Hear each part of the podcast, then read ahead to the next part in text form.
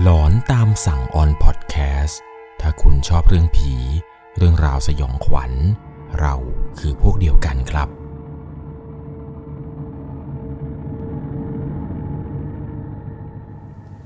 สวัสดีครับทุกทุกๆคนครับ ขอต้อนรับเข้าสู่หลอนตามสั่งอยู่กับผม 1 1 LC สำหรับเรื่องราวความสยองขวัญในวันนี้เป็นเรื่องราวเกี่ยวกับกฎสยองขวัญนนั่นเอง หลาย ๆ คนเนี่ยที่ได้ฟังเรื่องเล่าเรื่องราวเกี่ยวกับกฎแล้ว รู้สึกว่าอินไปกับมัน รู้สึกว่าเรื่องราวของเกี่ยวกับกฎนี้ มันหลอนเป็นพิเศษ ต้องบอกเลยนะครับว่า เรื่องเล่าสยองขวัญเกี่ยวกับกฎเนี่ยถ้าอยากจะให้หลอนไปกว่านี้จะต้องหลับตา แล้วก็ฟังฟังแล้วก็จินตนาการตามไปครับ ว่าคุณเองนั้นกำลังพบเจอเรื่องราวหลอนๆนี้อยู่ ซึ่งเรื่องราวที่ผมจะเล่าให้ฟังใน EP ที่ 100 นี้ เป็นเรื่องของกฎในการขึ้นรถเมล์รอบสุดท้ายครับ เรื่องราวจะเป็นอย่างไร ก่อนจะเข้าไปรับชมรับฟังกัน ก่อนอื่นผมต้องขอบอกก่อนเลยนะครับ ว่าจะต้องใช้วิจารณญาณในการรับชมรับฟังกันให้ดีๆ ครับ เรื่องราวเรื่องนี้ถูกส่งมาจากผู้ฟังทางบ้านท่านหนึ่ง ซึ่งตัวของเขาเองนี้ครับ ไปประสบพบเจอมาเมื่อตอนที่เขาได้เข้ามาทำงานในกรุงเทพใหม่ ๆ ครับ ผมต้องพาทุกคนนั้นย้อนกลับไปเมื่อ 7 ปีที่แล้ว ครั้งที่เขานั้นเนี่ยได้เข้ามาทำงานในเมืองใหญ่ครั้งแรก ซึ่งมาพร้อมกับกีตาร์หนึ่งตัว ในวันนั้นครับ เขาเนี่ยใช้เวลาทั้งวัน ในการไปสมัครเล่นดนตรีกลางคืนตามร้านอาหาร ตามผับต่างๆ แต่ก็ไม่มีร้านไหนที่รับเขาเข้าทำงานเลยครับทำให้เขานั้นรู้สึก fail แล้วก็ท้อแท้มากๆ แต่ถึงอย่างนั้น เขาเองนั้นก็ไม่ยอมแพ้ต่อโชคชะตาในครั้งนี้หรอกครับ ก็คิดในใจว่าเดี๋ยวพรุ่งนี้ เราค่อยไปหาร้านอาหารอื่นเนี่ยเพื่อ audition ใหม่ดีกว่า แต่ทว่า ในคืนนี้สิครับ เขานั้นเข้ากรุงเทพมา เงินที่ติดตัวมาเนี่ยก็มีอันน้อยนิด จะไป check in โรงแรมเนี่ยก็ไม่ได้ครับ เงินที่มีติดตัวมานี้ มันไม่น่าจะเพียงพอทำให้ตัวของเขานั้นต้องนั่งคิดอยู่ข้างทางสักครู่หนึ่งครับ คิดถึงในเมื่อสมัยก่อน ในช่วงที่ต้องปากกัดตีนถีบ มันเป็นเวลาที่แสนจะลำบาก แต่มันก็ต้องฝ่าฟันไปให้ได้ นั่งคิดอยู่สักพัก ก็ได้ข้อสรุปครับว่า เดี๋ยวเราจะขึ้นรถเมย์ไปนอนที่สถานีขนส่งเอาก็แล้วกัน อย่างน้อย มันก็น่าจะปลอดภัยกว่านอนข้างถนนตรงนี้ ตอนนั้นเนี่ยก็ไม่ได้คิดอะไรมากมายครับ ก็หอบกีตาร์แล้วก็เดินไปนั่งรออยู่ตรงจุดรอรถ แถวนั้นเนี่ยมันเป็นถนนค่อนข้างที่จะเงียบสงบ เวลาตอนนี้ไม่มีผู้คนมากมายยกนาฬิกาขึ้นมาดูก็พบว่า นี่มันเวลาเกือบจะสามทุ่มแล้ว ก็นั่งคิดในใจ แล้วก็ยังคงกังวลอยู่ครับ ว่ามันจะมีรถเมย์วิ่งมาอยู่ไหม ในระหว่างที่กำลังนั่งคิดไปอยู่นั้น ว่ารถเมย์ที่กำลังรอเนี่ยมันจะเข้ามาที่ป้ายนี้ไหม สายตาก็เหลือบไปเห็นป้าย ที่แปะอยู่ที่เสา ซึ่งมันเกี่ยวกับ ข่าวการหายตัวไปอย่างปริศนาของนักศึกษารายหนึ่ง ซึ่งในเนื้อหาข่าวนี้ครับ เหมือนกับว่าจะมีการเขียนว่า มีการพบเห็นน้องนักศึกษาคนนี้ที่หายตัวไป ครั้งสุดท้ายที่ป้ายรถเมล์แห่งนี้ เมื่อตัวของเขาได้เห็นข่าวดังกล่าวแล้วครับ มันยิ่งทำให้เขานั้นรู้สึกกลัวมากกว่าเดิม นั่งรอไปก็ระแวงไปครับ คิดไปต่างๆ นานาว่าป้ายรถเมล์แห่งนี้ มันน่าจะมีพวกฆาตกรโรคจิต มาจับตัวไปอย่างแน่นอน ก็นั่งไปได้อยู่ประมาณ 20 นาทีกว่าๆหลังจากนั้นครับ เขาเองเนี่ยก็เห็นครับว่า มันมีแสงไฟหน้ารถคันใหญ่ ๆ วิ่งมาจากอีกทางของถนน แล้วก็พบครับว่าแสงไฟที่เขาเห็นนั้น มันคือรถเมย์ครับ ในใจเนี่ยก็โล่งอกขึ้นมาทันที อย่างน้อยๆเนี่ยก็ยังมีรถเมย์วิ่งอยู่เขานั้นก็ไม่รอช้าครับ รีบลุกขึ้นไปโบกรถเมย์ทันที รถเมย์ที่วิ่งมาด้วยความเร็วนั้น ก็ค่อยๆ ชะลอลงอย่างช้าๆ แล้วก็มาจอดอยู่ตรงหน้าของเขา และประตูรถเมย์ก็เปิดขึ้น รถเมย์คันนี้ครับ เป็นรถเมย์สีแดง สภาพเนี่ยดูค่อนข้างที่จะเก่า เพราะว่าสีของรถเมย์รอบข้างนี้มันถลอกพอสมควร แต่ถึงอย่างนั้น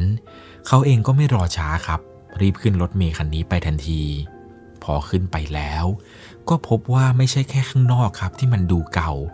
ข้างในเนี่ยมันก็เก่ามากๆ เบาะเนี่ยก็ดูฉีกขาดหลายตัวเหมือนกัน แถมในรถเนี่ยก็ไม่มีไฟครับ มีเพียงแค่แสงไฟจากท้ายรถเท่านั้น ที่ส่องทะลุกระจกเข้ามา เขานั้นเนี่ยก็กวาดสายตามองไปรอบๆครับรถเมย์คันนี้มันไม่มีผู้โดยสารคนอื่นเลย ก็เหลือไปเห็นได้ครับว่า โอเค เบาะหลังสุดตรงข้างหน้าต่าง มันมีป้ายเขียนเอาไว้ครับ ว่าโปรดนั่งตรงนี้เท่านั้น เขาเนี่ยก็ค่อนข้างที่จะเอะใจครับ แต่ก็ต้องไปนั่งตามนั้น เพราะยังไงแล้ว เขาเองเนี่ยก็กะจะไปนั่งอยู่ที่ท้ายรถเมย์อยู่แล้ว หลังจากนั้นครับรถเมย์คันที่เขานั่งเนี่ยก็ออกตัวไปได้ไม่นาน โทรศัพท์ที่พกมาเนี่ยเป็นรุ่นเก่า เป็นโทรศัพท์ของญาติข้างบ้านด้วยซ้ำไป ที่ญาติคนนี้เนี่ยยกให้เขาครับเอาไว้ใช้ติดต่อกับทางบ้าน พอรู้ว่าจะเข้ามาทำงานมาหาเงินในกรุงเทพ โทรศัพท์ที่พกมาในกระเป๋า มันก็สั่นจนน่ากลัวครับ ด้วยความที่ว่ามันเป็นโทรศัพท์รุ่นเก่าๆ เป็นแค่ปุ่มกดธรรมดา เขาก็เลยหยิบโทรศัพท์ขึ้นมาดูครับ พอกดเข้ามาดูแล้วเนี่ย มันเป็น SMS ของใครบางคน ที่เขานั้นไม่รู้จัก SMS นี้ครับ ส่งมาบอกเขาว่า สวัสดี คุณผู้โชคร้าย ทันทีที่ได้อ่านข้อความนี้ เขาเองเนี่ยค่อนข้างที่จะงงพอสมควรครับ ว่ามันหมายความว่าอะไร ไม่ทันได้คิดอะไรไปมากกว่านี้ เบอร์ปริศนาที่ส่ง SMS เข้ามา ก็ส่งข้อความกลับมาอีกครั้งหนึ่งครับว่า คุณแย่แล้วละ่ะ ที่ขึ้นมาบนรถเมย์คันนี้ รถคันนี้เป็นสิ่งที่อันตรายมาก และมันคงไม่ทันแล้ว ที่จะแนะนำให้คุณรีบลงไป ดังนั้น ผมขอให้คุณทำตามคำแนะนำของผม ถ้าอยากจะรอด ยิ่งอ่านก็ยิ่งงงครับ เขาเองนั้นไม่รู้ด้วยซ้ำว่าเป็นใครที่ส่งเข้ามา และมันต้องการอะไรกันแน่ เขาก็เลยตัดสินใจครับที่จะพิมพ์ข้อความนี้กลับไป จะถามหน่อยครับว่าคุณเนี่ยคือใคร แล้วต้องการอะไร ในระหว่างที่กำลังจะพิมพ์ไปครับ ด้วยความที่ว่ามันเป็นโทรศัพท์รุ่นเก่า พวกตัวอักษรเนี่ยมันก็จะฝังอยู่ในตัวเลข 1 2 3 4 ก็กดไปกดผิดกดถูกไปอยู่นั้นครับ มันก็ต้องใช้เวลานานหน่อยเพราะว่าไม่ค่อยคุ้นชิน แต่ในระหว่างที่กำลังพิมพ์นี้ มันก็มีข้อความนี่แหละครับ ส่งมาอีกครั้งบอกว่า อย่าสนใจเลยว่าผมคือใคร แต่ขอให้เชื่อผมเถอะ ว่าผมกำลังจะช่วยคุณให้รอดจากรถเมย์คันนี้ แต่มันก็อยู่ที่ตัวคุณด้วย ว่าจะทำได้ไหม ผมได้เขียนสิ่งที่ต้องปฏิบัติเป็นกฎ 10 ข้อ เมื่อคุณได้อ่านแล้ว ผมขอให้คุณนั้นทบทวนกฎทั้ง 10 ข้อนี้อีกที และที่สำคัญ คุณต้องอ่านกฎนี้ให้จบ ทันทีที่เขาเห็นข้อความนี้ครับ เขาก็ยิ่งงงหนักกว่าเดิม ใครกันที่มันส่งข้อความอะไรบ้าๆแบบนี้ขึ้นมา ตอนนั้นเนี่ยตัดสินใจปิดโทรศัพท์ แล้วก็โทรศัพท์ใส่ไปในกระเป๋ากางเกงตามเดิม แล้วก็นั่งชมวิวสองข้างทางไป แต่มีความรู้สึกว่า ในระหว่างที่กำลังนั่งไปนี้ครับ บรรยากาศรอบข้างนอกรถเมย์มันดูแปลกๆพิลึก และไม่นานครับ ก็มี SMS ของเบอร์ปริศนานั้น ส่งกลับมาอีกครั้ง เขาจึงหยิบโทรศัพท์ขึ้นมาดูครับ พบว่าเบอร์ปริศนาของคนนั้นที่ส่งมา รอบนี้ส่งมายาวเลยครับ เขานั้นเนี่ยพิมพ์มาบอกว่ากฎ10 ข้อสำหรับการนั่งรถเมล์สายนี้ เพียงเขาได้อ่านข้อความตรงนี้ มันก็ยิ่งทำให้เขานั้นกังวลมากกว่าเดิม นี่มันเรื่องบ้าบออะไรกันกฎทั้ง 10 ข้อนี้เราต้องอ่านจริง ๆ หรือนี่ ตอนนั้นตัดสินใจว่าจะไม่อ่านกฎพวกนี้ครับ ก็เลยเก็บโทรศัพท์ใส่กระเป๋ากางเกง แล้วก็ลุกขึ้นไปกดออด เพื่อให้รถเมล์นั้นหยุด แต่พยายามกดเท่าไหร่ เหมือนกับว่าคนขับนี้จะไม่ยอมหยุดครับ เขานั้นเนี่ยพยายามตะโกนบอกก็แล้ว แต่ดูเหมือนกับว่าคนขับนี้ จะไม่สนใจในสิ่งที่เขากำลังจะบอกเลย ตอนนั้นก็พยายามตะโกนสุดเสียงครับว่าให้จอด ลุงครับจอดจอด ผมจะลงตรงนี้ครับ ผมจะลงตรงนี้ แต่ทุกครั้งที่กดเหมือนกับว่า คนขับรถเมย์คนนี้จะยิ่งขับเร็วไปกว่าเดิม เขานั้นเนี่ยไม่มีทางเลือกจริง ๆ ครับ สุดท้ายก็ต้องกลับมานั่งที่เดิม แล้วก็หยิบโทรศัพท์ขึ้นมาอ่านในกฎบ้าบอนี้อีกครั้ง กฎนี้เนี่ยมันเขียนเอาไว้ครับ ว่าข้อหนึ่งหลังจากที่รถออกตัวไปได้ไม่นาน ประตูจะปิดลงจำไว้ว่า อย่าเผลอหลับระหว่างทางเด็ดขาด และขอให้เช็คให้ดีว่า อุปกรณ์ที่คุณนำติดมาด้วย จะไม่มีเสียงใดๆดังออกมาเด็ดขาด จงปิดมันทั้งหมดเพื่อตัวคุณเอง กฎข้อที่ 2 ตลอดการเดินทางของรถเมย์คันนี้ จะมีการจอดป้ายรับคนอื่นอีกหลายครั้ง และอาจจะมีผู้โดยสารคนอื่นขึ้นมาด้วย ทุกครั้งที่มีการจอด คุณอย่าลงไปเด็ดขาด นั่นไม่ใช่สถานที่ที่คุณลงไปได้ ที่ที่คุณจะลงไปได้ก็คือ จุดสุดท้ายของรถเมล์สายนี้เท่านั้น และขอให้จำไว้ว่า ทุกครั้งที่มีผู้โดยสารขึ้นมา ให้คุณหลับตา จนรู้สึกว่าผู้โดยสารคนที่ขึ้นมานี้ เขาไปนั่งกันหมด แล้วรถเนี่ยเคลื่อนออกแล้ว ผู้โดยสารเหล่านั้นจะไม่มานั่งที่เบาะหลังกับคุณ หลังจากที่คุณมั่นใจว่าผู้โดยสารเหล่านี้นั่งไปแล้ว แล้วรถเมย์เคลื่อนที่แล้วนั้น คุณถึงจะสามารถลืมตาได้ จากนั้นคุณจะปลอดภัย หากคุณไม่ทำสิ่งใดให้เกิดเสียง ข้อที่ 3 กรณีนี้จะมีโอกาสเกิดขึ้นไม่มาก นั่นก็คือ ผู้โดยสารคนอื่นที่ขึ้นมา จะรู้ว่าคุณอยู่ตรงนั้น และจะเริ่มพูดคุย และไถ่ถามกับคุณ ขอให้คุณอย่าตกใจ หรืออย่าแสดงท่าทีใด ๆ โดยเด็ดขาด ให้คุณนั่งนิ่งๆ แล้วหลับตาต่อไปทำเหมือนว่า คุณนั้นไม่ได้ยินสิ่งที่เขาพูด คุณนั้นไม่เห็นเขา ว่าเขานั้นมานั่งอยู่ข้างคุณ ให้คุณเมินเขาไปสักพัก เขาจะเลิกสนใจคุณไปเอง ข้อที่ 4 เมื่อรถแล่นไปถึงจุดที่ไร้แสงไฟข้างทาง คุณจะได้ยินเสียงเหมือนคนพูดคุยกัน ไม่ว่าคุณจะได้ยินอะไร ขอให้คุณนั้น อย่าสนใจ หรืออย่าตกใจ เมื่อรถเข้าสู่จุดที่มีแสงไฟอีกครั้ง ทุกอย่างมันจะกลับมาปกติเอง ข้อที่5 กระเป๋ารถเมย์เขาจะเดินมาเก็บเงินค่าเดินทางจากคุณ เมื่อกระเป๋ารถเมย์เดินมา ขอให้คุณจ่ายเงินเท่าที่คุณมี พยายามอย่าสัมผัสโดนตัวกระเป๋ารถเมย์คนนี้โดยเด็ดขาด แม้แต่ปลายนิ้วก็ไม่ได้ หลังจากที่มีการจ่ายเงินเรียบร้อยแล้ว ให้คุณนั้นเงยหน้าขึ้นไป และจ้องไปที่ดวงตาของกระเป๋ารถเมย์ประมาณ 5 วินาที หลังจากนั้นให้หันไปมองทางอื่นทันทีครับ กระเป๋ารถเมย์คนนี้จะเดินจากคุณไปเอง เพียงเท่านี้คุณก็จะปลอดภัยแล้ว ในกรณีที่กระเป๋ารถเมย์ไม่ยอมเดินไป ให้คุณนั้นจ่ายเงินเพิ่ม และทำแบบเดิมอีกครั้ง โดยมีโอกาสทั้งหมด 3 ครั้ง นั่นหมายความว่า ถ้ากระเป๋ารถเมย์มาเก็บเงิน แล้วคุณจ่ายเงินเขาไป คือถ้าเกิดคุณลืมมองตาเขาเป็นเวลา 5 วิ นั่นแสดงว่าคุณจะต้องทำใหม่อีกครั้งหนึ่งครับ คุณจะมีโอกาสเพียงแค่ 3 ครั้งเท่านั้น ในการจ้องหน้ากับกระเป๋ารถเมย์คนนี้ จ้องเพียงแค่ 5 วิ แล้วก็รีบหันหน้าไปทางอื่นโดยเร็วที่สุด ถ้าหันหน้าไปแล้ว หันกลับมากระเป๋ารถเมย์ยังยืนอยู่ที่เดิมนี้ คุณจะต้องเริ่มทำใหม่ครับ จะต้องเริ่มทำข้อ 5 ใหม่ โดยการให้เงินอีกครั้ง แล้วก็จ้องแบบเดิมจนกว่าเขาจะเดินหายไป ข้อที่ 6 จะมีอยู่หนึ่งครั้ง ที่รถเมย์นั้นจะแล่นมาถึงทางสามแพร่ง ตรงนั้นจะมีเกาะกลางถนนอยู่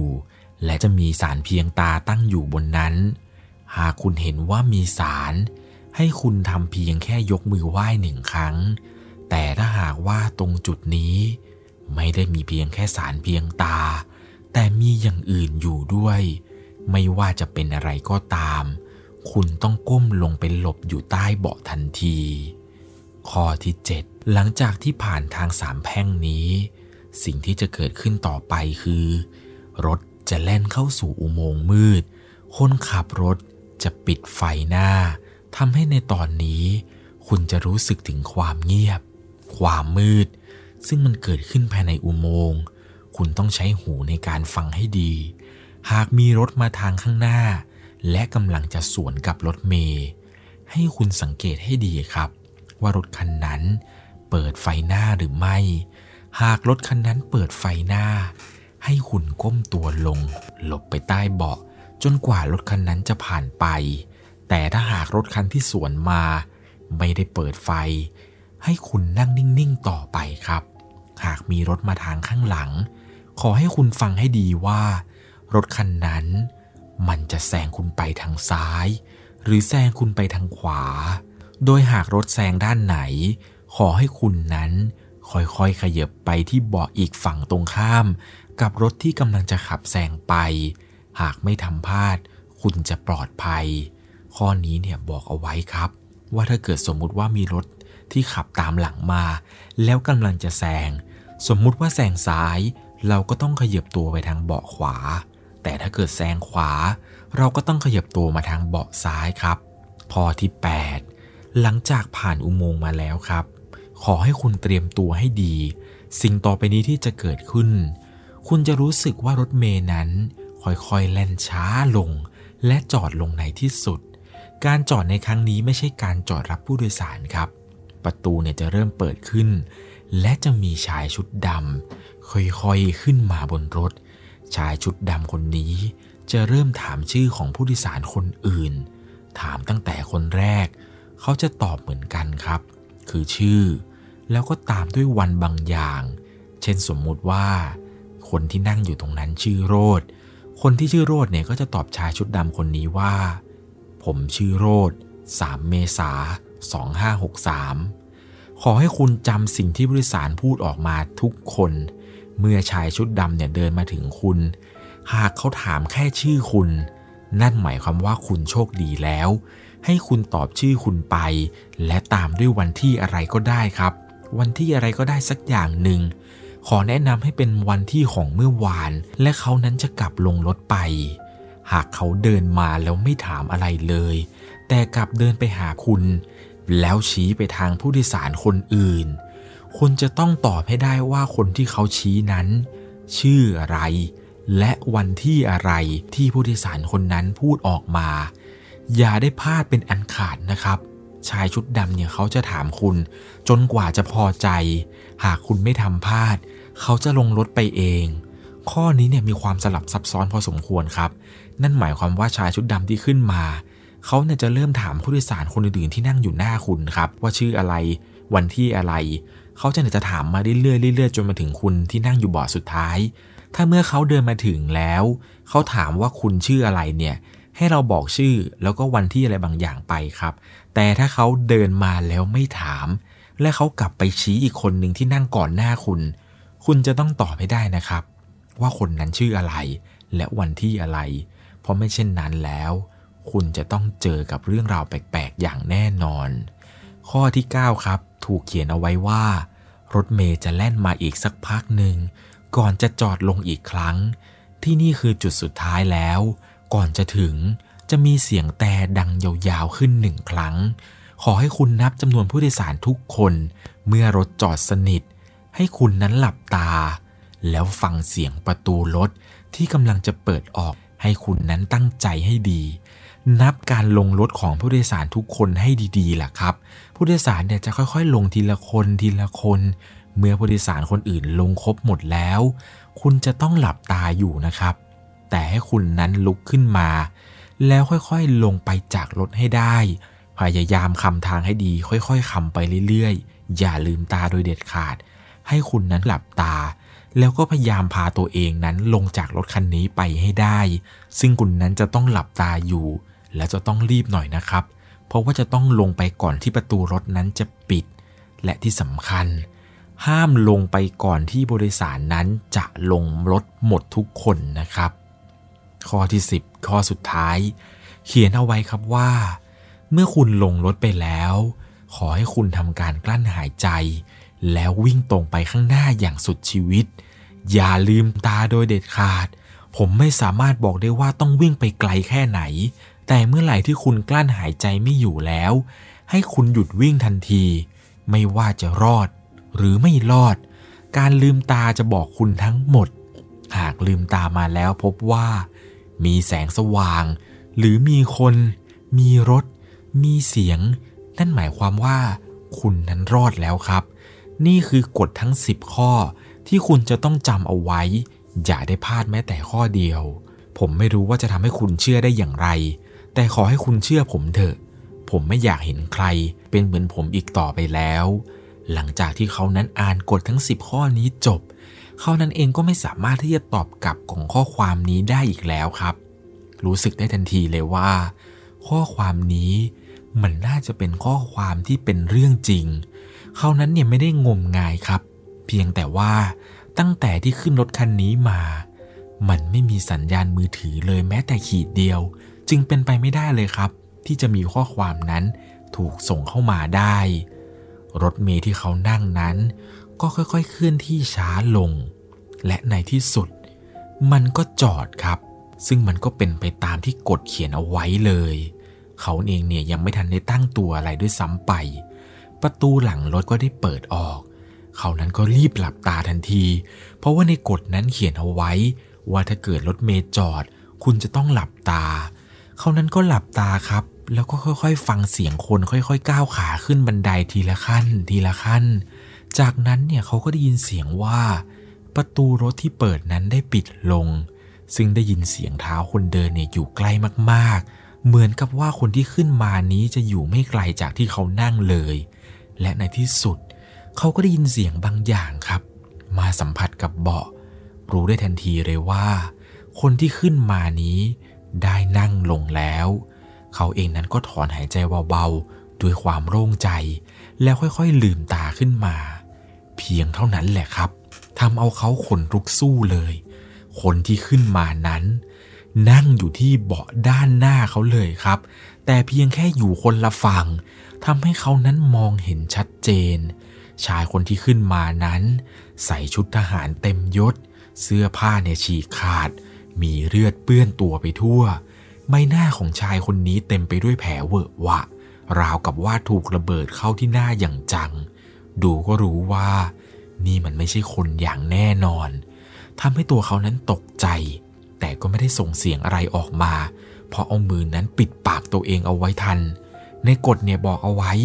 ว่ารถจะจอดรับอีกหลายจุดทำเอาตัวของเขานั้นยิ่งสั่น แล้วก็ยิ่งกลัวหนักกว่าเดิมอีกครับ เพราะจุดอื่นๆเนี่ยคงจะได้เห็นผี เห็นวิญญาณอะไรแปลกๆขึ้นมาอีกอย่างแน่นอน นี่ยังโชคดีที่จุดแรก มีเพียงแค่ชายทหารคนนี้ขึ้นมาคนเดียว แล้วจุดอื่นๆอีกละ่ะ จะมีอะไรแปลกๆขึ้นมาอีก เขานั้นเนี่ยก็พยายามมองไปที่นอกหน้าต่างทำเป็นไม่สนใจชายคนนั้นที่ขึ้นมา ไม่อยากจะเห็นภาพอันสยดสยองนี้ ผ่านไปเกือบประมาณ 10 นาที หลังจากที่รับจุดแรกมา ในตอนนี้ครับ แสงไฟข้างหน้าเนี่ยรู้สึกว่ามันจะค่อย ๆ มืดลง รู้ได้ทันทีเลยครับว่ารถเมล์คันนี้ กำลังแล่นเข้าสู่จุดที่มืด และมันมืดแทบจะมืดสนิท มีเสียงพึมพำอะไรบางอย่าง อยู่ใกล้กับตัวเขามาก เขาคิดว่าน่าจะเป็นผีทหารที่นั่งอยู่ใกล้ๆอย่างแน่นอน แต่ก็ยังไม่ทันได้ฟังออกเลยครับ ว่าเสียงนั้นเนี่ยมันคืออะไร แสงไฟข้างทางเนี่ยมันก็ค่อย ๆ เริ่มสว่างขึ้นมาทีละนิด ทีละนิด รถเนี่ยก็ได้กลับเข้ามาแล่นในจุดที่มีแสงไฟข้างทางแล้ว ยังไม่ทันได้หันไปมองรอบข้างรถเลย รถที่นั่งมามันก็ค่อย ๆ ช้าลง ช้าลง แล้วมันก็จอดเป็นจุดที่สองเมื่อรู้ว่ารถจอด เขานั้นก็หลับตาทันที เสียงของประตูเริ่มเปิดออก ครั้งนี้เขาได้ยินเสียงคนเดินขึ้นมา น่าจะประมาณสามคน ก็พยายามนั่งฟัง จนมั่นใจว่าทุกเสียงเนี่ย มันเงียบสนิทแล้ว สิ่งที่จินตนาการในหัวคือ มันจะมีผีมากมายที่ร่างกายเละเทะ เป็นร่างกายที่เน่าเฟะเป็นนู่นเป็นนี่ สิ่งที่จินตนาการทั้งหมดก็ขึ้นมาเต็มหัวเลยครับ ในระหว่างที่หลับตาเนี่ยโอ้โหเป็นภาพที่สยองมากๆ คิดว่าจะต้องเห็นเป็นแบบผีผู้หญิง ผีนางรำผีอะไรต่างๆ ขึ้นมาอย่างแน่นอน ซึ่งความคิดนี้มันก็ผุดขึ้นมาอยู่เต็มหัวไปหมดเขานั้นก็คิดในใจครับว่าเอาวะกั้นใจว่าจะลืมตาขึ้นมาดู 1 2 3พอลืมตาขึ้นมาครับ สติเนี่ยแทบจะแตกเลย เพราะมันน่ากลัวกว่าที่จินตนาการเอาไว้ซะอีก มีใครก็ไม่รู้ขึ้นมาอีก3คนครับ ซึ่งนั่งอยู่ในตำแหน่งตรงหน้าของผีทหารคนเมื่อกี้ นั่งเว้นห่างไปประมาณหนึ่งเบาะ ตัวของเขาเนี่ยไม่เห็นหน้าครับ แต่เห็นว่าเป็นคนท้อง เพราะว่าผู้หญิงคนนี้ใส่ชุดคลุมอยู่ ซึ่งท้องของเธอป่องมากๆ แต่ว่าชุดที่เธอสวมใส่มานั้นนั่นแหละครับ มีเลือดเต็มตัวเธอไปหมดเลย และเบาะตรงกันข้ามกับเธอ ก็มีชายคนหนึ่งที่ห่มจีวรสีส้ม ที่ดูจากข้างหลังก็รู้ว่า นี่น่าจะเป็นพระอย่างแน่นอน แต่สภาพเนี่ยเน่าเละเรียกได้ว่าเป็นศพเลยแหละครับ ส่วนอีกตนหนึ่งที่ขึ้นมา นั่งอยู่หน้าสุดทำให้ตัวเขานั้นมองไม่ค่อยเห็นเท่าไหร่ครับว่านี่คือใครกัน เขานั้นเนี่ยแทบจะอาจเจียนออกมา แต่ก็กั้นเอาไว้ครับ แล้วก็รีบนั่งก้มหน้าต่อทันที เหงื่อเนี่ยตกมาเต็มขาด้วยความกลัวต่างๆ นานา กับสิ่งที่มันเกิดขึ้นนี้ ไม่คิดเลยว่า การเข้ามาเมืองในวันแรกของเขา จะต้องเจออะไรแบบนี้ งานก็ไม่มี ยังมาเจอรถเมย์ส่งผีอีก รถเมย์คันนี้ยังคงแล่นไปเรื่อยๆล่วงเวลาผ่านไปนานแค่ไหนก็ไม่รู้ แต่ในใจเนี่ยรู้สึกว่ามันเป็นการนั่งรถเมล์ที่นานเอามากๆเลยครับ ตอนนี้รู้สึกได้ว่ารถเนี่ยมันก็ค่อยๆแล่นช้าลง ช้าลง อะไรกัน นี่มันจะจอดรับคนอีกแล้วเหรอ ไม่สิ รถมันแค่ขับช้าลงแต่คงไม่จอดหรอกมั้ง ทันทีที่เขาเงยหน้าขึ้นมามองที่กระจกด้านหน้าครับ ก็พบว่าสิ่งที่รถเมล์นั้นกำลังชะลอก็คือ เส้นทางข้างหน้านั้นมันเป็นทางสามแพร่งครับ รถเนี่ยค่อยๆชะลอชะลอเพื่อเตรียมตัวที่จะเลี้ยว ในจังหวะนั้นเนี่ยเขาเหลือบไปเห็นครับว่า ตรงเกาะกลางถนนนั้น มีสารเพียงตาตั้งอยู่ แล้วมันก็มีอาหาร มีเครื่องเส้นต่างๆ วางเต็มหน้าสารไปหมดเขานั้นเนี่ยกำลังจะยกมือขึ้นมาไหว้ครับ พอรถเมย์เข้ามาใกล้สารนี้เรื่อยๆ เขานั้นเนี่ยแทบจะเอามือลงไม่ทันเลยครับ ก่อนที่จะเอาตัวเองนั้นหลบไปอยู่ที่ใต้เบาะเพราะสิ่งที่เห็นคือ เขาเห็นผู้หญิงชุดขาวกำลังกอบโกยอาหารเครื่องเส้นเข้าปากอย่างมุมมาม ซึ่งเธอนั้นกำลังกินเครื่องเส้นที่อยู่หน้าศาลจนน่ากลัวมากครับ เธอนั้นเนี่ยกินแบบโอ้โหแบบเหมือนคนตายอดตายอยาก เขานั้นเนี่ยก็ผวาเลยครับ คิดในใจว่าดีนะ ไม่ยกมือขึ้นมาไหว้เมื่อกี้ โชคดีมากที่หลบทัน หลังจากนั้นครับเมื่อรถเมล์เนี่ยเลี้ยวไปแล้ว เขาก็ค่อยๆ ลุกขึ้นมานั่งบนเบาะอีกครั้งหนึ่ง เวลาผ่านไปไม่นานครับ คราวนี้เนี่ยรอบด้านของเขามันก็ค่อยๆ มืดลง แสงไฟข้างทางเนี่ยมันเริ่มหายไปแล้ว นั่นหมายความว่า ตอนนี้รถได้เข้าสู่อุโมงค์มืดแล้วครับ ก็พยายามตั้งสติ แล้วก็รวบรวมความตั้งใจที่จะใช้หูนั้นครับ ฟังว่า มันจะมีเสียงรถเนี่ยมาจากทางข้างหน้า หรือมาจากทางข้างหลัง เพียงแค่ชั่วครู่เท่านั้น ก็ได้ยินเสียงครับ เป็นเสียงรถมอเตอร์ไซค์ขับมาจากทางด้านหลังเลยครับ ซึ่งเขานั้นเนี่ยฟังไม่ผิดอย่างแน่นอน เพราะว่าประสาทสัมผัสหูค่อนข้างที่จะดี ถึงแม้ว่าจะมีเสียงเหมือนกับคนพูดรบกวนก็ตาม แต่เสียงของรถมอเตอร์ไซค์นี้เนี่ยมันดังชัดเจนครับ น่าจะเป็นมอเตอร์ไซค์เครื่องสีจังหวะ ที่ขับมาด้วยความเร็ว มันขับมาเริ่มใกล้เข้ามาเรื่อยๆ เสียงนี้เนี่ยเหมือนกับว่าจะค่อยๆ ดังมาจากทางซ้ายมือ เขานั้นไม่ต้องทำอะไรครับ เพราะว่าในตำแหน่งที่นั่งนี้ นั่งอยู่ทางขวาของรถพอดี เพียงแค่นั่งอยู่ที่เดิม รถมอเตอร์ไซคันนี้มันก็ค่อยๆ ขับมาใกล้มาใกล้ จนเหมือนกับว่าจะอยู่ในระยะเดียวกับรถเมย์ แม้ว่าจะกลัวก็ตาม แต่ก็อยากรู้ครับ ก็เลยลองจะโงกหน้าไปดู สิ่งที่เห็นเนี่ยทำเอาเขาคิดเลยครับว่า กูไม่น่าหันมามองเลย เพราะว่ารถคันที่เขาเห็นว่าเป็นมอเตอร์ไซค์ขี่มานี้ เป็นเหมือนกับเด็กแว้นคนหนึ่งครับบิดมอเตอร์ไซค์มาลักษณะคือนอนหมอบมาเลย เด็กแว้นคนนี้เนี่ยเหมือนกับว่าจะเอาผู้หญิงนะครับซ้อนท้ายขึ้นมาด้วย แต่มันน่าจะดูปกติใช่ไหมล่ะครับ แต่มันไม่เป็นเช่นนั้น เพราะว่าเด็กแว้นคนนี้ที่ขี่มาเทียบข้างรถเมล์นั้น ทั้งสองคนครับไม่มีหัว มีแค่ตัวเท่านั้น ที่กำลังขับอยู่ ด้วยความกลัวเขาก็พยายามรวบรวมสติรถเนี่ยยังไม่ทันที่จะผ่านอุโมงค์ไปเลยเขานั้นเนี่ยก็ได้ยินเสียงรถมาจากทางข้างหน้าอีกครั้งหนึ่ง ซึ่งรถที่ดังมานี้ไม่ได้เปิดไฟ เขารู้ดีครับว่าจะต้องนั่งนิ่งๆ ห้ามส่งเสียง แล้วก็ห้ามทำอะไรที่เป็นเกิดเสียงโดยเด็ดขาด หลังจากที่รถคันนั้นวิ่งสวนทางกลับไปแล้ว มันก็มีรถอีกคันหนึ่งที่วิ่งตามคันเมื่อสักครู่นี้มา แต่ว่าคันนี้ที่วิ่งตามมานั้นแล้วกำลังจะสวนทางกับรถเมย์เนี่ยคันนี้เปิดไฟครับ เขานั้นจำเป็นที่จะต้องหลบไปอยู่ที่ใต้เบาะครับ เพราะว่ารถคันนี้ตามกฎคือ ถ้าเห็นรถสวนมาแล้วเปิดไฟจะต้องหลบ โดยที่ไม่ให้รถคันนี้รู้ว่าเรานั้นนั่งอยู่บนรถเมย์ทันทีที่เขาเห็นแสงไฟหน้ารถเนี่ยกำลังจะสวนมา เขาก็รีบก้มตัวลงไปหลบใต้เบาะทันที รถคันนั้นยังไม่ทันได้ผ่านตัวเขาไปเลย ก็ได้ยินเสียงค่อนข้างที่จะเป็นเสียงที่หนักพอสมควรครับ เป็นเสียงที่ดังมากๆ มาจากท่อรถมอเตอร์ไซค์มาจากทางด้านหลังเขาอีกแล้ว เขานั้นก็พยายามจับเสียงคันนี้ครับว่ามันเป็นเสียงของรถคันไหนกันแน่ ด้วยความที่ทำงานเกี่ยวกับดนตรี ก็พอจะได้ยินครับ ว่าเสียงมอเตอร์ไซค์ที่กำลังขี่มาเนี่ยมันน่าจะดังมาจากทางขวาก็ค่อยๆ มุดจากใต้เบาะทางขวา ไปอยู่ตรงใต้เบาะทางซ้ายก่อน ก่อนที่จะสวนทางกับรถที่เปิดไฟ หลังจากที่สวนทางกับรถเปิดไฟผ่านไปแล้ว เขาเนี่ยก็ลุกขึ้นมานั่งอยู่บนเบาะทางซ้ายมือ เพื่อที่จะให้มอเตอร์ไซคันที่อยู่ข้างหลังนั้น มันแซงไปทางขวา ซึ่งโชคดีหน่อยครับที่มอเตอร์ไซคันนี้นั้น ขับแซงไปด้วยความเร็ว เขานั้นเลยไม่ได้มองเห็นครับว่ามอเตอร์ไซคันนั้นที่ขับผ่านไป ใครเป็นคนขับ หลังจากที่มอเตอร์ไซค์ผ่านไปแล้วครับ ก็ขยับมานั่งเบาะตามเดิมก็คือตำแหน่งขวา แล้วตอนนี้ มันก็เริ่มที่จะมีแสงไฟเนี่ยขึ้นมาแล้วครับ นั่นหมายความว่ารถเมล์คันที่เขานั่งนั้นได้ผ่านอุโมงค์มาแล้วทำให้เขานั้นได้มีโอกาสพักหายใจสักครู่หนึ่ง พักหายใจได้ไม่นานครับ รถเมล์เนี่ยมันก็เริ่มช้าลง และในที่สุดมันก็หยุดครับ ไม่รู้ว่ามันจะจอดรับอีกกี่ที่ แต่เขานั้นก็ภาวนาครับว่า ขอให้รถเมล์คันนี้นั้นจอดไม่เยอะจนเกินไป ไม่อย่างนั้น เขาคงจะไม่สามารถจำชื่อคนที่นั่งอยู่บนรถนี้ได้ทั้งหมดอย่างแน่นอน หลังจากที่รถจอด ประตูเปิดออก เขานั้นก็หลับตา ก็นั่งฟังเสียงได้สักพักหนึ่งครับ รู้สึกว่าคนที่ขึ้นมาบนรถเมล์รอบนี้ จะขึ้นมาประมาณสองคน ก็พยายามตั้งใจฟังเสียงดูครับว่าสองคนที่ขึ้นมานี้ เขานั่งที่เบาะแล้วยังพอนั่งฟังไปได้สักพักหนึ่งก็คิดเอะใจขึ้นมาครับว่า ฮ้ยเสียงที่เราได้ยินเนี่ยเป็นเสียงคนขึ้นมาเดินมาสองคน แต่ทำไมเราได้ยินเสียงคนนั่งเนี่ยแค่คนเดียว ประตูรถเมย์ปิด รถเนี่ยก็เคลื่อนที่ออก เขานั้นเนี่ยค่อยๆลืมตาขึ้นมาครับ สิ่งที่ทำให้เขานั้นตกใจนั่นก็คือ อีกคนนึงเนี่ยยังไม่ได้นั่งที่เบาะเลยครับ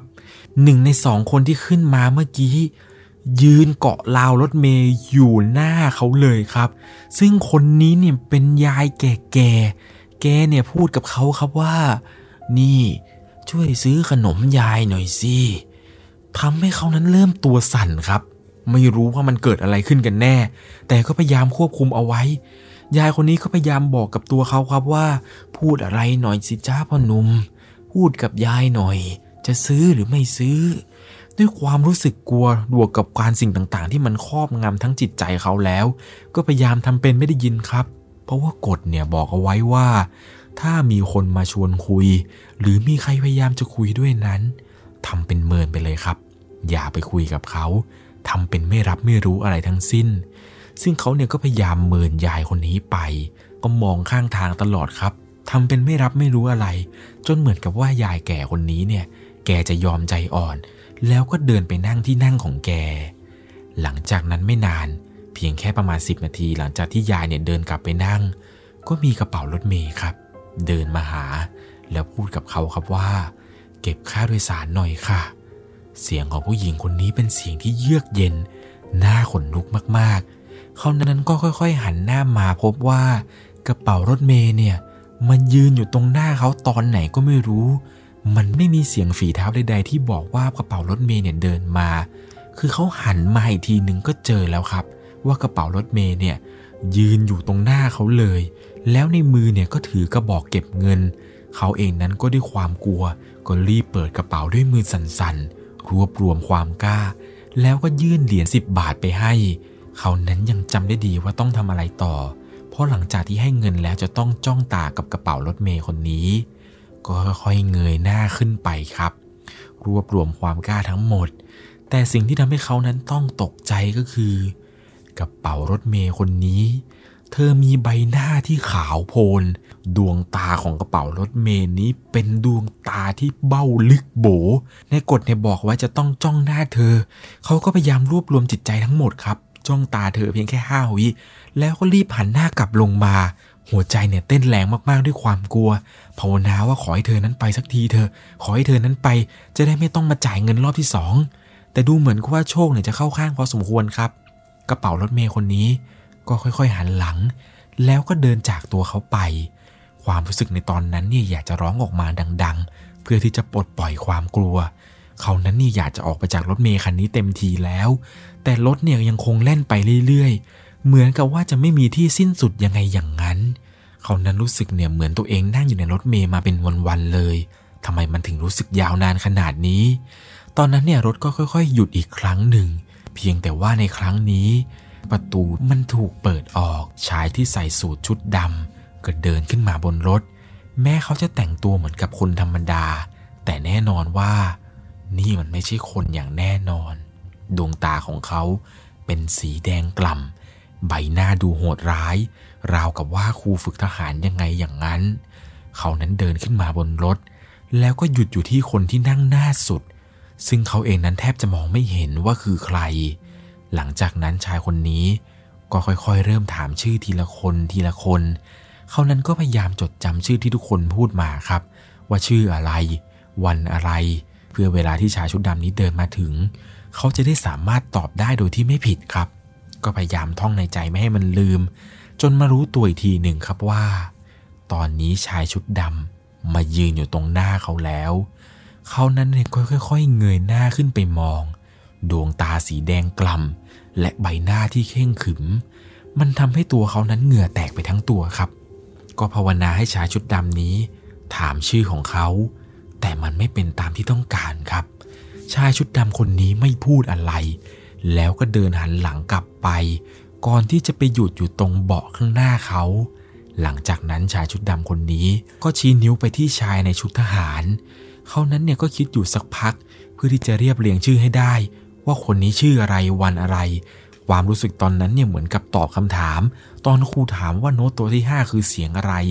ก่อนที่เขานั้นจะตอบไปครับว่าชายคนนี้ในชุดทหารชื่อยุทธ27ธันวา2555 เป็นเสียงที่สั่นๆ ชายชุดดำคนนี้ไม่พูดอะไร แล้วก็เดินต่อไปที่เบาะด้านหน้า แล้วก็ชี้ลงอีกครั้งหนึ่ง ครั้งนี้ชายคนนี้ชี้ไปที่หญิงที่นั่งใส่ชุดคลุมท้องที่เปื้อนเลือดทำเอาตัวของเขานั้นสั่น หัวใจเนี่ยเต้นแรงราวกับว่าตอบคำถามครูคณิตจำได้ว่าเธอนั้นน่าจะชื่อมัลลิวันที่ 5 ตุลา แต่ปีเนี่ยไม่แน่ใจว่ามันคือปี 45 หรือว่าปี 54 กันแน่ หลังจากนั้นก็คุ้นคิดอยู่นานครับ ก็ตอบเขาว่าเออชื่อมัลลิวันที่ 5 ตุลาปี ปีปีปีปีคือระหว่างกำลังคิดอยู่นี้ชายชุดดำก็กระทืบเท้าลงบนพื้น ซึ่งพื้นรถเมล์เนี่ยเป็นพื้นไม้ครับ เขากระทืบเสียงแรงดังปังทำเอาตัวเขานั้นสติหลุดแทบจะกระเจิง นี่คงจะเป็นสัญญาณว่าต้องตอบแล้วสินะ ก็กั้นใจตอบเขาว่า มะลิ 5 ตุลา 54 ตอนนั้นทุกอย่างเงียบสนิทครับ ชายชุดดำเนี่ยยืนอยู่ที่เดิมสักพัก ก่อนที่จะเดินเข้ามาหาตัวเขาอย่างช้าๆโดยลักษณะที่เดินกระทืบเท้ามา เป็นเสียงที่ดังมากๆเลยครับ ดังตึง ตึง ตึง เขาในคิดในใจแล้วครับ ว่ายังไงก็ไม่รอดอย่างแน่นอน นี่น่าจะตอบผิดแน่ๆ โดนแล้วแหละ แต่ไม่ทันไรครับ ประตูก็เปิดออก รถเมย์นั้นก็หยุด ชายชุดดำเนี่ยก็เดินลงจากรถไป หลังจากที่ชายชุดดำนี้เดินลงจากรถไปแล้ว รถเมย์คันนี้ก็เคลื่อนที่อีกครั้งหนึ่ง ขับมาได้สักพัก รถเมย์ก็จอดอีกแล้วครับ ครั้งนี้เขาก็กวาดสายตาไปมองผู้โดยสารคนอื่น เพื่อให้มั่นใจครับว่าทั้งหมดที่นั่งมานี้ มีเพียงแค่หกคน ทันทีที่ประตูเปิดออก เขานั้นก็รีบหลับตา เสียงคนมากมายที่กำลังลุกกำลังพูดคุยกันนั้น ก็ดังขึ้นมาจนสับสน ก็พยายามตั้งใจฟังแต่เสียงคนที่กำลังจะเดินลง ก็นับตามครับว่าคนที่เหยียบบันไดเนี่ยเหยียบไปกี่คนแล้ว ตั้งใจฟังอย่างดีเลยครับ เพื่อที่จะไม่ให้พลาด ก็พยายามนับไปครับว่าโอเคหนึ่งคนละสองคนละสามคนสี่คนห้าคนหกหกคนหกคนหรือเปล่า ทำไมมันไม่มีเสียงของการลงไปของคนที่หกสักที เขานั้นเนี่ยก็เริ่มกังวลแล้วครับ ว่าเรานั้นนับผิดหรือเปล่า ก็ไม่แน่ใจเหมือนกันครับ ว่าเรานับคนผิดหรือเปล่า สักพักเดียวก็มีเสียงพูดขึ้นมาครับว่า โชคดีนะพ่อหนุ่มทำเอาเขานั้นผวาเลยครับ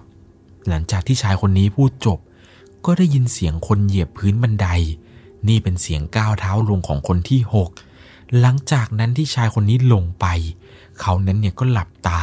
แล้วก็ลุกขึ้นทันที ในมือเนี่ยก็พยายามคว้าจับราวเหล็ก ก็พยายามจับไปเรื่อยครับคว้าไปเรื่อย จนสุดท้ายครับโอเค เจอละเจอราวเหล็กล้วก็จับราวเหล็กแล้วก็ค่อยๆก้าวขาลงอย่างช้าๆลงไปทีละขั้นละขั้น จนเท้าของเขาเนี่ยแตะถึงพื้นอย่างสำเร็จ หลังจากที่เท้าทั้งสองนั้น แตะที่พื้น ประตูรถเนี่ยก็ปิดลงเสียงดังปัง แม้ว่าตัวของเขานั้นจะออกมาจากรถได้แล้ว แต่ดูเหมือนว่ากระเป๋าที่เขาสะพายมานั้น สายเนี่ยมันจะถูกประตูหนีบเอาไว้อยู่ พอรถเมย์กำลังจะออกครับ เขาก็ดึงสุดแรงชีวิตเลย ดึงกระเป๋านั้นออกมาจากประตู พยายามดึงเท่าไหร่ก็ดึงไม่ออกครับ ไม่รู้ว่าทำไมมันถึงดึงไม่ออกได้ขนาดนี้ เขานั้นเนี่ยก็พยายามดึงมันออกจากประตูครับ หลับตาดึงอยู่อย่างนั้นครับ ดึงดึงดึง จนสุดท้ายเนี่ยกระเป๋าก็หลุดออกมาได้เพียงแค่เสี้ยววินาทีก่อนที่รถเมย์นั้นจะขับต่อไป เขาในคิดในใจครับว่าถ้ากระเป๋าไม่หลุดออกมา สงสัยตัวเขาจะต้องถูกลากไปกับรถเมย์อย่างแน่นอน ซึ่งก็ไม่รู้เหมือนกันครับ ว่ากระเป๋าที่หลุดออกมาเนี่ย มันหลุดมาโดยสมบูรณ์ หรือว่ามันขาดออกมาเลย เขานั้นเนี่ยก็พยายามกั้นใจ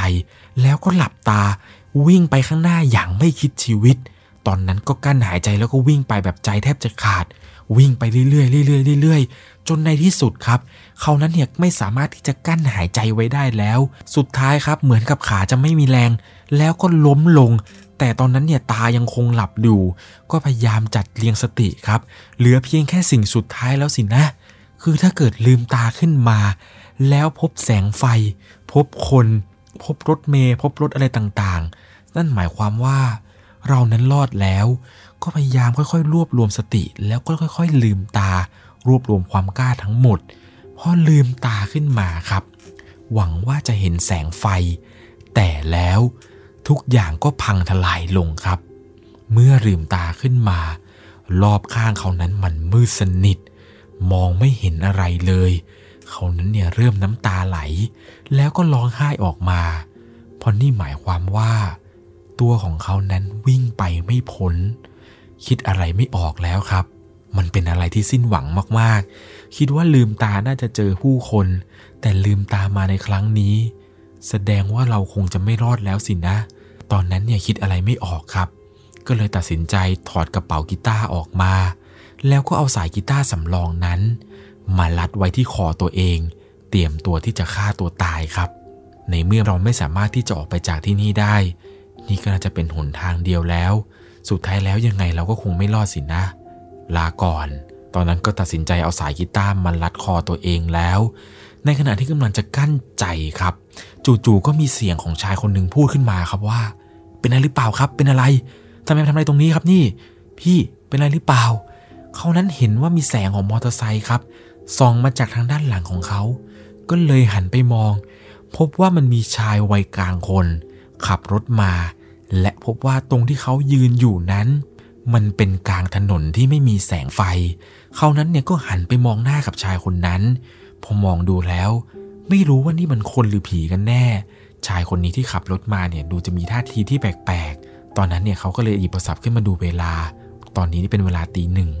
สงสัยเนี่ยเราคงจะรอดแล้วสินะชายคนนั้นเนี่ยที่ขับมาก็บอกว่าพี่ขึ้นมาขึ้นมาขึ้นรถผมมา พี่มานั่งทำไปตรงนี้อันตรายมากๆเลย หลังจากนั้นครับตัวของเขาเองก็ขึ้นรถมอเตอร์ไซค์ชายคนนี้ ซึ่งชายคนที่เขาเห็นว่าขี่มอเตอร์ไซค์มาเนี่ย ก็พาตัวเขานั้นกลับไปพักที่บ้าน ด้วยความที่ว่าเขานั้นเองเนี่ยไม่มีเงินที่จะไปพักที่อื่นด้วยซ้ำไป พอถึงบ้านของชายคนนี้ครับก็เล่าเรื่องราวทุกอย่างให้กับชายคนนี้ฟัง พอเขาได้ฟังแล้วก็ตกใจมากครับ ที่ตัวของเขานั้นรอดออกมาได้นับว่าเป็นโชคดีมากๆเลยที่เขานั้น สามารถหลุดพ้นออกจากรถเมย์คันนี้ได้ ชายคนที่เขาขึ้นรถมาด้วยเนี่ยพอได้ฟังเรื่องราวที่เขาเล่าทั้งหมดครับ ว่าตัวของเขานั้นเนี่ยเป็นคนต่างจังหวัด เข้ามาในกรุงเทพเพื่อที่จะมาร้องเพลงกลางคืนตามร้านผับร้านอาหารอะไรต่างๆ นับว่าโชคดีมากครับว่าชายคนนี้ที่ขี่รถมาช่วยเขา เขามีธุรกิจร้านอาหารอยู่ ชายคนนี้ก็เลยตัดสินใจจ้างเขานั้น ไปทำงานที่ร้านของเขา แม้ว่าเรื่องราวนี้จะผ่านมาค่อนข้างนานแล้ว แต่ตัวของเขาเองเนี่ยยังไม่แน่ใจเลยครับว่า รถเมย์คันนั้นที่ขึ้นมา ยังมีคนเคยเห็น หรือมีใครขึ้นมาอีกอยู่หรือไม่ แต่เขานั้นขอเตือนทุกคนนะครับว่า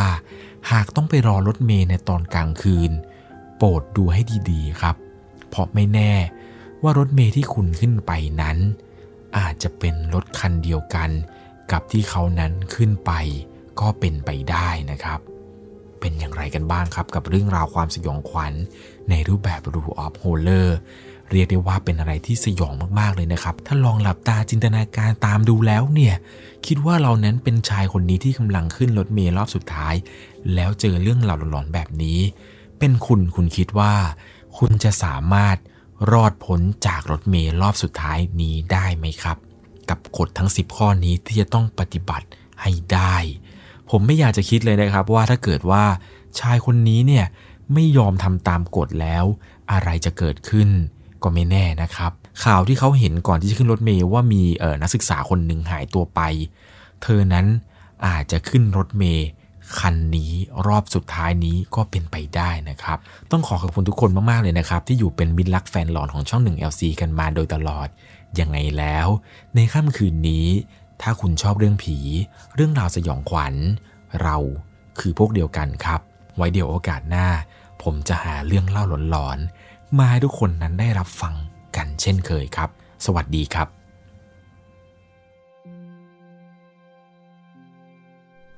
สามารถรับชมเรื่องราวหลอนๆ เพิ่มเติม ได้ที่ YouTube c h anel 1 LC ยังมีเรื่องราวหลอนๆ ที่เกิดขึ้นในบ้านเรา รอให้คุณนั้นได้รับชมอยู่นะครับ